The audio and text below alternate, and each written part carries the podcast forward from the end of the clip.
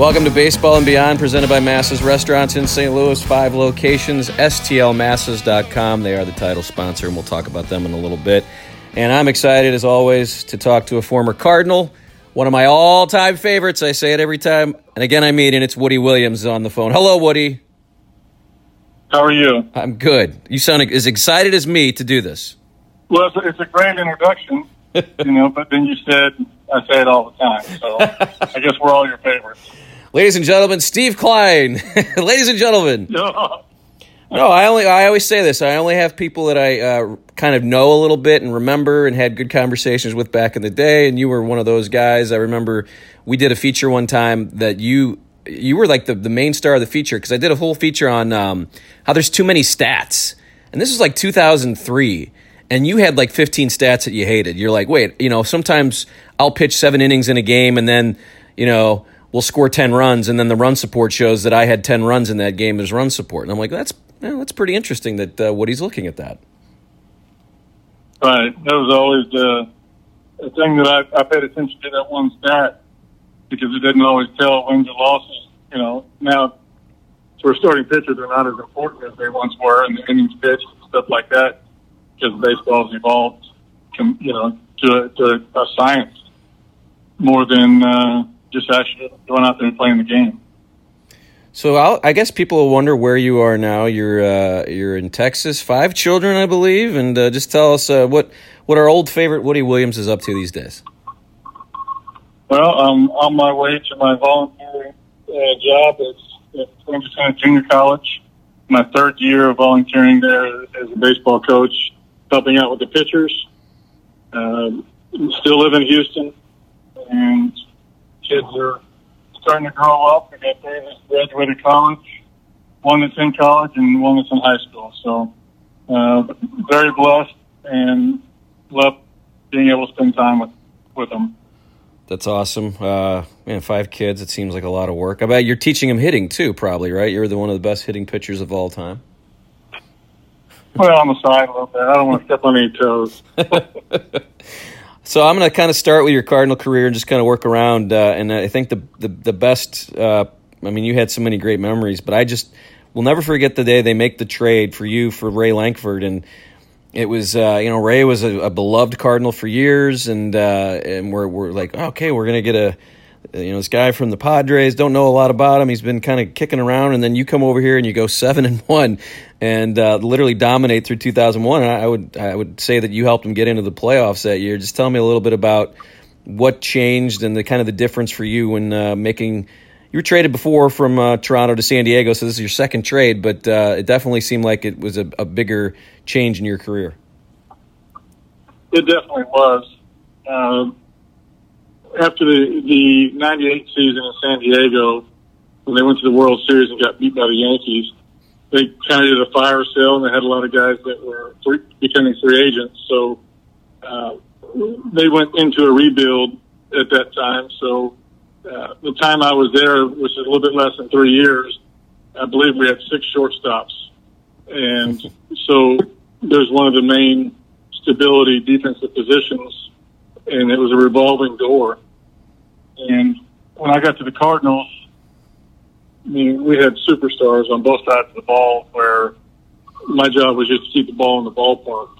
Uh, Dave Duncan did a fabulous job of uh, teaching me and guiding me through preparation and knowing my opponents, when what I should do, when I should do it, and it was all about execution. Well, execution was my strong point; it always was. But but uh, knowing when to do it and why to do it uh, was something I was lacking. And then just putting the Cardinal jersey on for the first time, it, it did something to me. I, I can't explain it, and I, I still remember what it felt like that first day. And you know, basically, my career took off, and I had some fabulous times in my years there. They should have you. Uh, they should have you in the advertisements. That's that's a pretty good soundbite right there. When I put that jersey on, something happens, but it did. It sure, really. I don't. Yeah. where, it did. It, it, uh, it was, like I said, it was incredible. I was surrounded by superstars. You know, now I, I was just a little a little piece to a big puzzle, and you know had quality human beings on that team as well. And like I said, my job, which I had struggled with at that point, was just keeping the ball in the ballpark. And I finally understood that my guys were going to catch the ball, and they did. Yeah, you know it's funny. I I've had this conversation with Suppan many times, and I finally stopped having it because it's. I always bring it back. Like, man, you were you know kind of lavishing, but you know 500 pitcher, but good. We remember you pitching against us, and then you come to St. Louis. He goes, Brad, did you did you see that there was Scott Rolen, Edgar Renteria, Mike Matheny, Jim Edmonds, pro- probably three Hall of Fame guys, possibly uh, that on defense.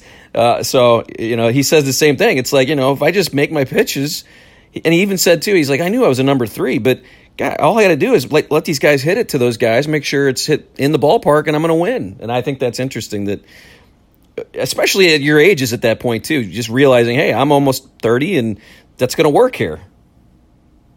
Right. You know, I don't know how it was for for Jeff, but for me, I felt like if I gave up two runs my time in San Diego, most of those times I was going to lose. So then you, you put expectations or uh, pressure on yourself that's unwarranted that there's no way that you could achieve what you had in your mind that you had to do. And then all of a sudden, you know, things got out of hand real quick. In San Diego, we had a, a, a team that could compete with anybody for six or seven innings. It may not be the first six or seven. It could be the last six or seven. Uh, but after that, we, we really couldn't hold water, you know, at the time I was there. And sometimes in, in June, you're already 15, 17 games out of first place. So it wasn't, uh, it was very difficult. And then, like I said, when I got to St. Louis, I had no, no idea that the St. Louis Cardinals were that big a deal, you know, until I put the uniform on, got in the culture, got inside that stadium. And then all of a sudden, anybody you talk to all over the country is a Cardinal fan. I didn't know. I had no idea. It's a cult it is. Well, I and I, but you I, know what? I grew up around it, and I hate. I mean, it sounds so stupid to say, but it, it's, and I'm not kidding about it. It's a religion. I mean, opening day is get your red stuff on. We're taking the day off. We're going to be around the ballpark all day, and you know, there's it's just a, it's special, and it's if you grow, it's just the the fact that it's 130 years old or whatever it is, and your dad and your grand all the things I think about. My grandfather sit, you know, at games and him singing the national anthem. Now I hum the national anthem because my grandfather used to belt it out, and I would be so embarrassed. My dad, my mom, all these things. It's it really just revolves around your life, and I think about all the people that I've gone to games with, and so. I don't know, you know, religion. If it's too big of a word, but that's what I say. I don't, I don't get mad. I don't get. If anybody gets offended, I don't, I don't worry about it.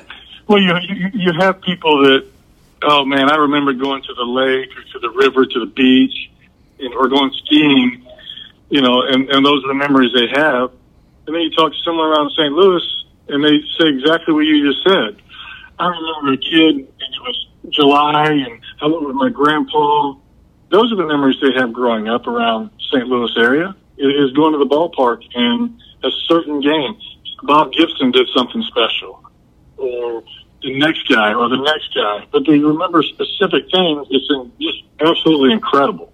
Well, I always I, if, uh, Gary Bennett's a pretty good friend, and I always I don't I don't even make fun of this. Sorry I, about that. No, yeah, yeah, he's no, but he's good. He's such a he's such a good dude, and I tell him, and I don't and I don't mean this begrudgingly. I said, Gary, you know, it is so that what you did back to back nights in 2006. He had two walk offs against the Cubs, and one of them was a grand slam. And I said, "You're forever linked. I mean, you're Cesar Cedeno, you're Dan Driessen, you are literally in that pantheon of names of guys that just people will always remember it. And I I hope you understand. It's not it's not a joke. It's your name. You were a huge part of 2006 because for two weeks Yadi was hurt and you came in and and then now you're I mean you go to fantasy camp and, and you you belong, you know. And I so I always say that to him, and I think he thinks I'm still screwing with him, but I, I'm serious about it. Um, but I did want to ask you. You were talking about because with soup also I talked about the, I think those questions always start about with Dave Duncan. What has Dave Duncan done? He goes, well, let me talk about the defense first, and let me I'll tell you about Dave Duncan second. So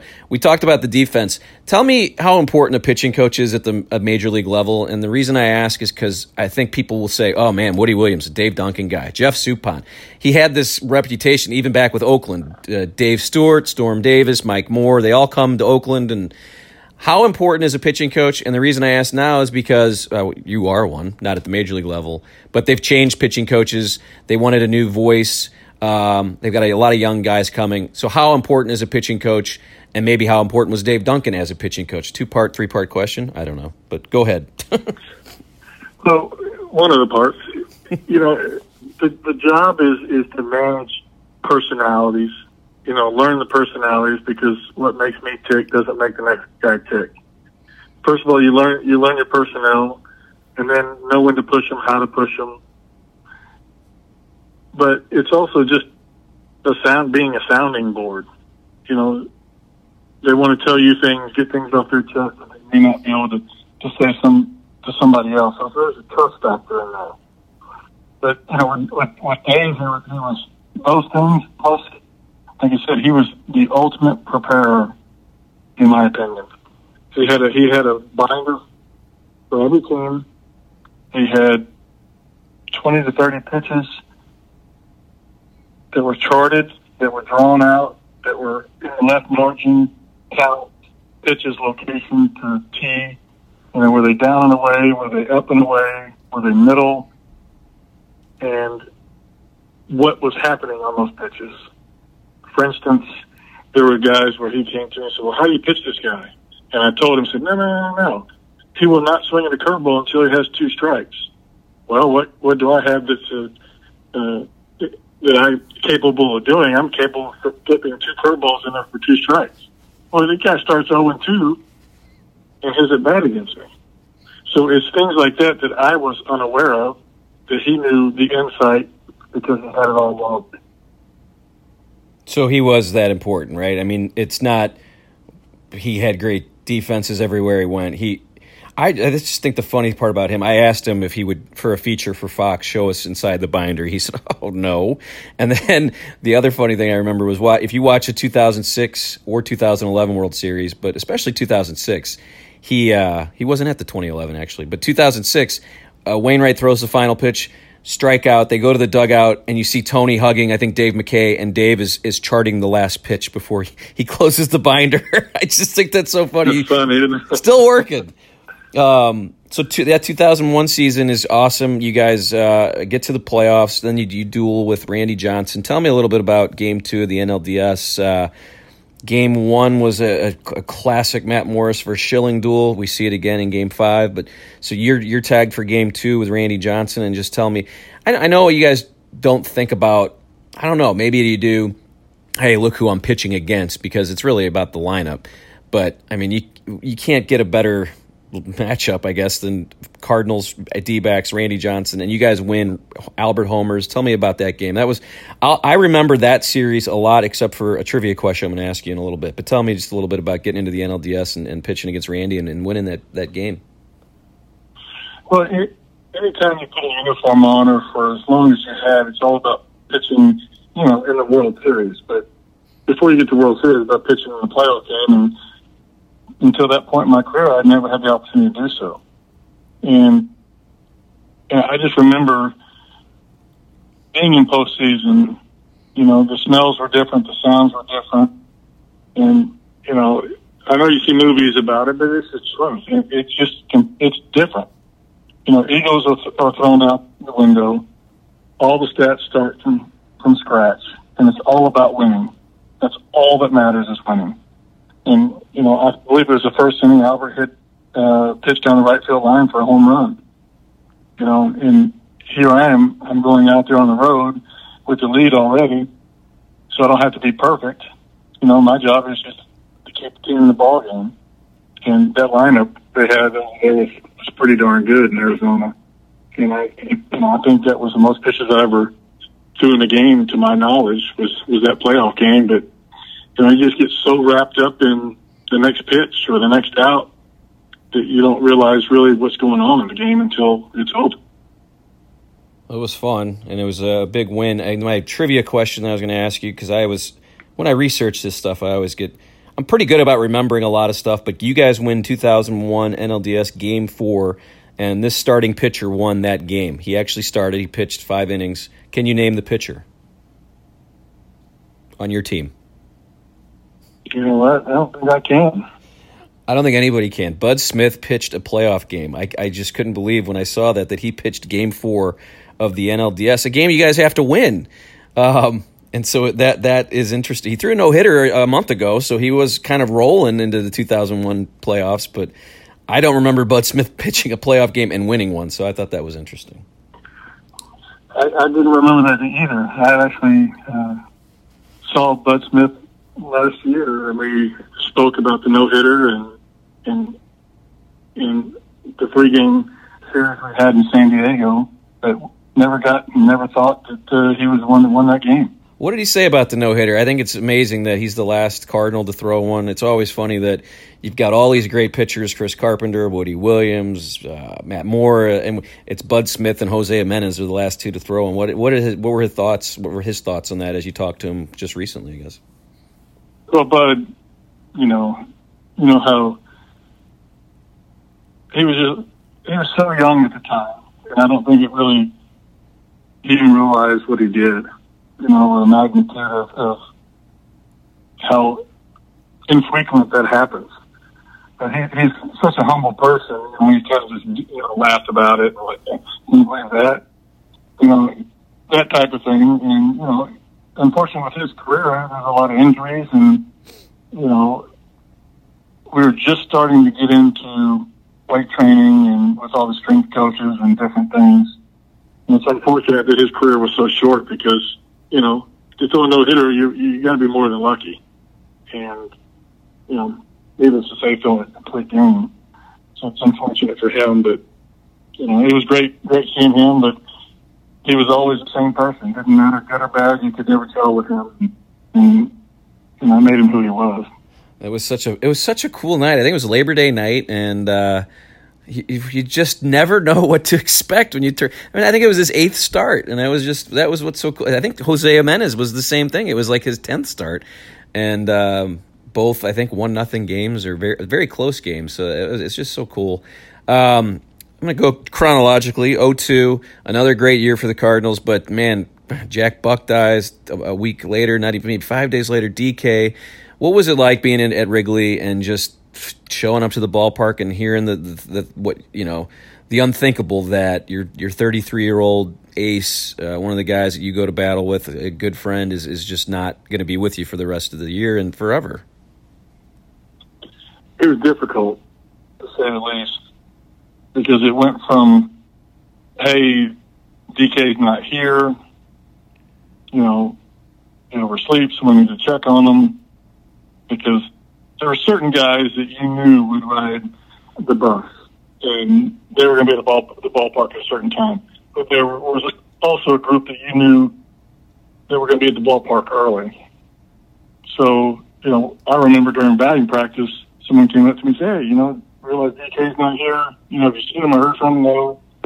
You know, so that kind of talk was going around, and then it went from that to you know, doors locked, not answering his phone, to, you know, hearing the, the, the final news, which put everybody in shock.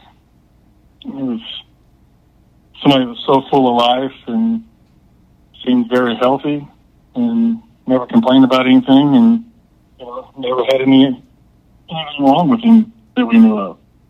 So it was, it was terrible. You know, it, it, to lose a teammate and, somebody so young. I mean, he was younger than I was. Yeah. And, you know, you just, there's so many things that you cannot explain. And then, you know, that's right after, like you said, that Buck passed away.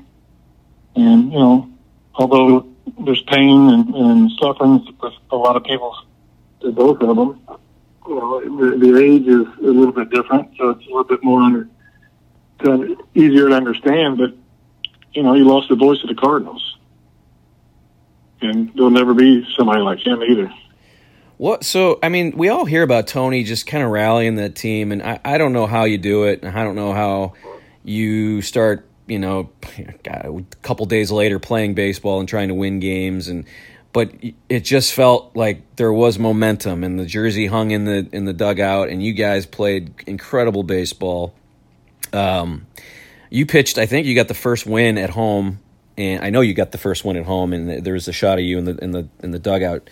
uh, just tearing up, and it just how how tell me. Uh, we've always heard about how Tony rallied the troops. I would like to hear kind of honestly how that worked. I know he had a quote that he brought, and uh, and just tell me, you know, how you guys rallied. First of all, you have to be a great team to to to, to rally, and, and you had a great team. But just give me that that July, August, September. Uh, I mean, you guys clinched with 15 days to go, so you, you guys literally just blew out everybody. What was it like, just that run? Um, you know, playing for your teammate and and rallying, and and I, I would assume that when you guys get together, it's it's a family right there. That, that's a good way to put it and I think that we were able to accomplish what we did because of the love we had for one another. You know, there's teams that are divided. There's teams that that have cliques. There's teams that aren't that close. The one thing this this team did is we loved each other, and you know we told stories, we laughed, we cried together, but we also knew uh, Darryl Kile was a very very amazing teammate. And the way he treated everyone, you know, I look back at the way I treated some people and, and you know, fall way short of, of how he was as a teammate. You know, after I'm done playing, I look back and, and wish that I could change a few things. Well, obviously you can't, but he wouldn't have to look back and change those things because he he treated everybody with respect. He wanted everybody to be better. He would give his two cents. He'd spend time. It didn't matter if you were the best of the best or the last guy on the list. He he had nothing but time and energy and his thoughts to share with you. So knowing that, knowing who he was as a person, as a man, it made it a little bit easier to to, to carry on the way he the way he did things. I mentioned uh, I mentioned Tony, and Tony said even I think as, as after he retirement, that was the the worst year, uh, obviously for the, the, the, DK stuff aside. But he really wanted that team to win. He thought that the way you guys came together. So I want to just curious, just uh, if you have any good, fun Tony La Russa stories to kind of lighten up. I, I've just I am fascinated by this guy every day. I just feel like he he uh, he has his way and but I do I do think he's a, a, a legendary managerial genius because I feel like the preparation and you know some of the moves he makes, he surrounds himself with great people. He's very smart that way. Do you did you have a good uh, relationship and, and, any fun Tony La Russa story? Any I mean, did you see him tackle Steve Kline in the locker room? Any anything fun that you remember? Uh, I had a, I I consider a very good relationship with him, and you know the one thing that you know I was coming from San Diego and Bruce Bochy so I knew what it felt like to play for a, a quality manager. You know, one thing that I really, really appreciated about Tony is each and every day he came to that ballpark, one thing was on his mind, and that was winning. He was he was working mentally and uh, through his whole schedule of, of the way he did his thing to, to prepare he was working already by the time I got to the ballpark on how he was going to outmanage or the moves he was going to make or how he proceeded things to play out. And you could see him in the first couple innings looking at the, the lineup, looking at his paper, looking at the lineup. Sometimes he was two or three innings ahead of the, the other team. And when you're able to do that, you're able to control a lot of the outcome of the game. Now, Tony, in the dugout, you know, he before the game he was always nervous. Now he was pacing up and down the dugout, and if a puck was on the floor, he'd smash it with his foot, and drag it to one part of the dugout. And, you know, so we watched him do that for quite a bit of time, and finally Jason Isringhausen, you know, he got a cup, turned his back, and went down to his corner, and Jason Isringhausen grabbed the whole stack of cups and threw them all over the dugout. So he was, had his work for him. He was just. uh you know, he didn't obviously didn't appreciate. He kind of just looked up at Izzy and put his head back down and did his thing. Telling Izzy he's stepping out of your boundaries here. That's my mojo. But you know, I when you walk into the into the locker room, I would always get there at two o'clock, and the lineup would already be posted. and I'd go up and look at the lineup, and I'd see him and say, "Hey, how you doing?" Know, that was a stupid question. the first it caught me guard, I'm thinking, you know, that's a stupid question? And next thing I asked, you know, next day I asked I said, how you doing?" That's a stupid question. I said, "Why is it a stupid question?" He goes, "Ask me that at ten o'clock." And not not how am I doing at two? How am I doing at ten? So if we win the ball game at ten o'clock, I'm gonna be doing good. And then finally, I had enough, and I said, "Hey, how you doing?" He goes, "That's a stupid question." I said, "Why do I have to ask you at 10? I said, "If you're a good manager, why don't I ask you at nine? Why don't you manage a quicker game?" so he, he he appreciated that one. I was around him pretty much this whole time he was here, and I could never think of a better question. I, I got so mad at myself because it just felt organic to ask him how he's doing, and uh, uh, just ask me a ten. So I couldn't. I even thought of it like as I'd go up before the day, and then I'd forget that I had thought to ask. Because you, you know he walks by and he's got the the fungo, and I couldn't think of a better question than uh, everything okay. I, you know, just, there's nothing you can really say to him. He's he's a he's a nut in my opinion, and I I really did. I enjoyed being around him because I just felt like he is a baseball savant, and I just felt like I knew I knew that we were watching something special, and as much as he could get on your nerves with maybe lineup moves or just goofy goofy stuff that he'd do, you knew he had a reason for it, and uh, he wasn't going to tell you, but it was pretty cool. Um, 03, as we move chronologically, you have a few more minutes, right, Woody? I hope you're Yes. Okay. 03, I know you had a great year, but I'm just going to stop right now and just, I know everyone thinks of 2003 as the year of Esteban Yan. No, silence. Were- Well- not, not the year. you have a good Esteban Yan story? I, I don't. I mean, I, I don't at all. And my memory, like I said before I started, I there's a lot of things I remember and a lot of things I don't remember. well, Est- Esteban have, Yeah. I think we all remember. refresh me. Well, 03 Esteban Yan was one of uh, like 18 pitchers that had to be used in the bullpen because everybody got hurt that year. But um, you had a great year 18 and 9, 387 ERA, 220 innings pitched. But that year, um, so Esteban Yan was a big guy who sweat a lot. I think that was, they brought in Mike DeJean, they brought in Sterling Hitchcock. They just tried to do a lot of things. But um, that was the year that you guys were kind of running up against the Cubs, and it was one of the first times in a long time the Cardinals and Cubs had a rivalry. Do you remember? There was a big five game series in September at Wrigley, and the Cubs took four or five.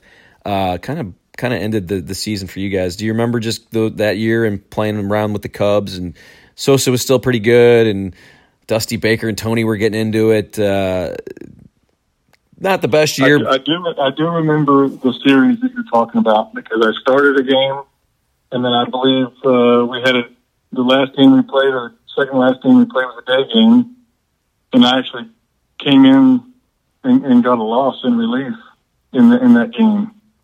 I don't remember the situation, but I just knew we were out of pitching, and so you know I volunteered to, to pitch, and instead of throwing a bullpen or whatever I was doing at the time.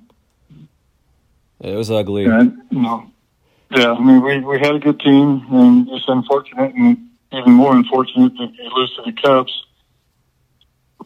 So it's uh, well, like you said, it's just Gary Bennett hitting, taking over and hitting two walk-offs against the Cubs. I think it was against the the Padres or the Brewers or somebody like that. You know, a lot of people don't even wouldn't even realize it, but just the magnitude of the of the series and always playing against the Cubs is what it's all about. I'm I'm just sad you don't remember Esteban Yan well enough to tell a story. I, I don't have enough stories. I know he was a great guy. That's all I know. and you know, I remember, I remember, I remember playing with him, but I don't remember anything out of the ordinary. I just threw him being large human being and being very kind. very large, and he and he sweat. Yeah, no matter where he went, he was sweaty. All right, let's move into 04, and then we'll talk about. Uh, I, I wish I did remember that.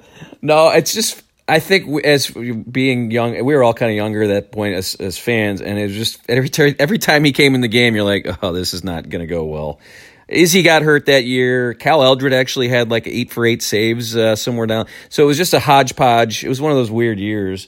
Um, but 04, I, what I think is great. Anytime I talk about 04, I think first it's my favorite.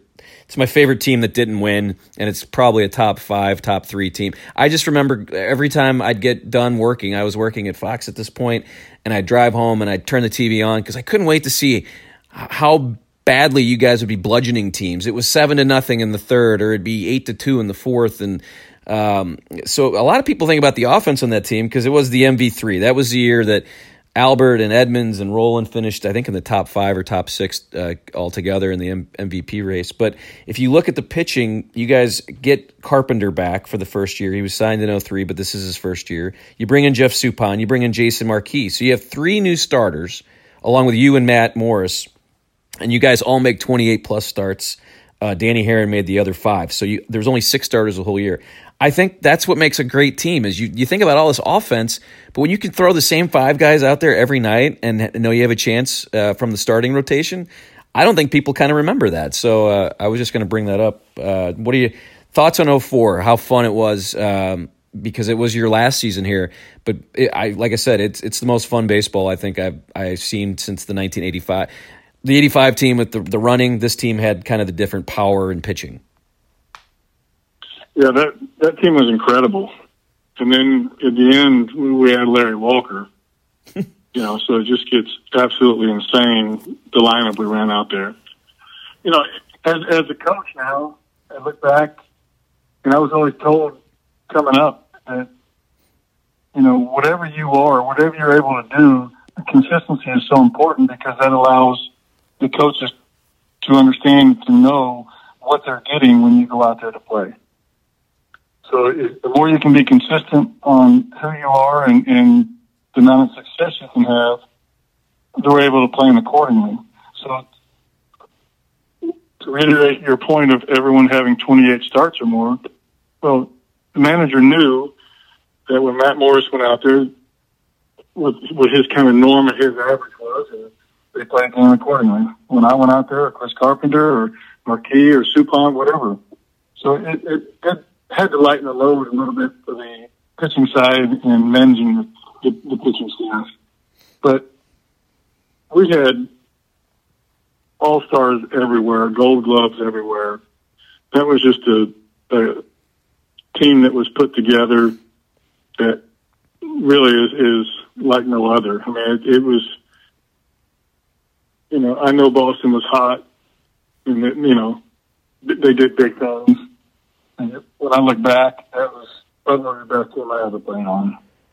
Yeah, and I think I just remember I was at the game that Chris Carpenter got hurt. It was September, and he gets hurt against the Diamondbacks, and I thought, oh, he'll get back and he'll be fine. And he, he never gets back, and I, I just wonder, man, what would have happened if Carp was was on that that postseason squad because he went 15 and five that year. He was great, but I didn't realize this till I looked this up. I knew you pitched Game One of the World Series, but you pitched Game One of the NLDS, the NLCS, and the World Series. I mean that that should tell you something about Woody Williams right there. That uh, that he Tony wanted you to start these series because Game One's usually fairly important in any series. What, what kind of honor was that like for you? And I think mo- I think most people remember Game One of that of that uh, World Series because it was it just felt like God. If you guys steal Game One, who knows what happens? And it didn't happen. What what was uh, the World Series Game One uh, like for you to be Fenway Park? I think Steven Tyler did the the God Bless America the the anthem. Just give me everything about the the Game One at World Series at Fenway.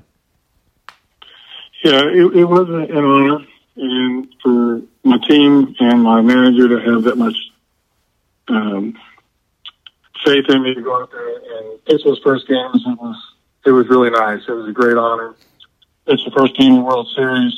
You know, I still would like to think that things could have been different and maybe turned out a little bit different if, if we would have had maybe a little bit more time between clinching and going to the World Series and then staying so far out. And it's kind of everything seems rushed. And I think we were prepared to play the Yankees or getting prepared and then all of a sudden the Red Sox beat them, and next thing you know, we're playing the Red Sox. And then three, down three games to none, and being able to come back like they did, no one, no one expected that. So I think that threw a little bit of a wrench in everybody's program. But uh, the game one was was amazing. Uh, Steven Tyler, like you said, singing the national anthem was really neat. And when I went out there in the first inning, I remember Johnny Damon hitting a backdoor curveball with his kind of his rear end kind of in their dugout and flipping down the line for a double. And, you know, the, the first inning had started. And, um, I believe they tried to tried to bunt, bunt him over to third base and ended up hitting, hitting uh, Cabrera, I believe it was. And I think the only out I got quickly after that was a rocket to right field off the bat of Manny Ramirez. So I think I had first and third, one out maybe. And then I tried to throw a cutter on Big Poppy's hands, and it went down and in right where the lefties liked it. And they were up three nothing. How as, as, as, poor, as poorly as I pitched, we still had opportunities to win that game. You know, and, and Matt Morris didn't have a great game in game two, but we were still capable and, and had opportunities to win that game as well. So, uh, you know, our offense and defense could overcome a lot that just put them in too big of a hole. How how and I don't know if this is if this was the case, but were you guys like a little worn out just from like I said, 25, 28 plus starts for everybody? And there was always that thought that Dan Haren may have been able to come in a little earlier in some of these games because he was fresh and he actually pitched pretty well. Or hey, it's the Red Sox. I mean, were you guys a little uh, on fumes by the end of this, just pitching wise, you and Matt, and maybe even Soup? You know, I, I can't honestly say that I was on fumes because, you know, looking back, I, I never questioned my health, my stamina. It just didn't happen. You know, strange things happened and then when I made a mistake, they pounced on it. So was it the best pitch game I ever did? Absolutely not. You know, I tip my hat to them. They beat me. They beat us. But, you know, could we have done things a little bit different or made a little bit better pitches or got a timely hit? Absolutely. I, just think it was their time. You know, we had a, we had a phenomenal team. And if, if people aren't uh, aware of that roster, they ought to go back and look. And you know, just position players alone blow your mind. Yeah, and you guys were outscored fifteen to three in the last three games, so it wasn't like it was just all pitch. It just nothing was working, and it, it was so frustrating. Man, I love that team. Um, 05, you're gone. So just uh, I was going to wrap up with you a little bit. Just uh, if you have any stories, uh, I'm trying to think of anything that we may have missed. You guys, you know, played Carlos Beltran. You go to Houston in 04 and, and kind of play them. But anything that I may have missed, uh, I feel like we're it was way in the weeds, Woody. I, you have a funny personality, and I feel like you have a favorite uh, on the road story that uh, practical joke or something good that happened uh, from your years and years and years of toiling from from ninety three to 1993 to two thousand eight. That's a lot of time. I tricked him. Tricked him. now, you know, you know, I, I look back and you, you asked about Tony La Russa stories and how he's perceived and everything else in 2007, I'm in Houston, and, and of course Lance Berkman's there. We start talking, and you know, I dig at him that we won the division in 2001, which I know we tied with him in percentage point, something, whatever. I just no way you'll have that banner up. You won the division 2001. So we just start talking. I hate the Cardinals. I hate the That's all he's saying. And I said, you know what, Lance? I said, you say that? All you know is the Houston Astros. All you know is what you've, you, you've drafted by this organization, you came up with them, and you've been in the big leagues with them. So you have no, you, no understanding of, of what's on the other side. I said, first and foremost, St. Louis is a great place to play. And if you played for Tony La Russa, you would love him. Oh, he just went on and on and on. I said, okay. So three months after he's finally over there in St. Louis and doing well, I call him and say, or text him and say, hey, by the way, you know, how is it? Oh my gosh, you were right. And so, you know, they hated to play against the Cardinals and hated to play against La but they loved to be a part of it.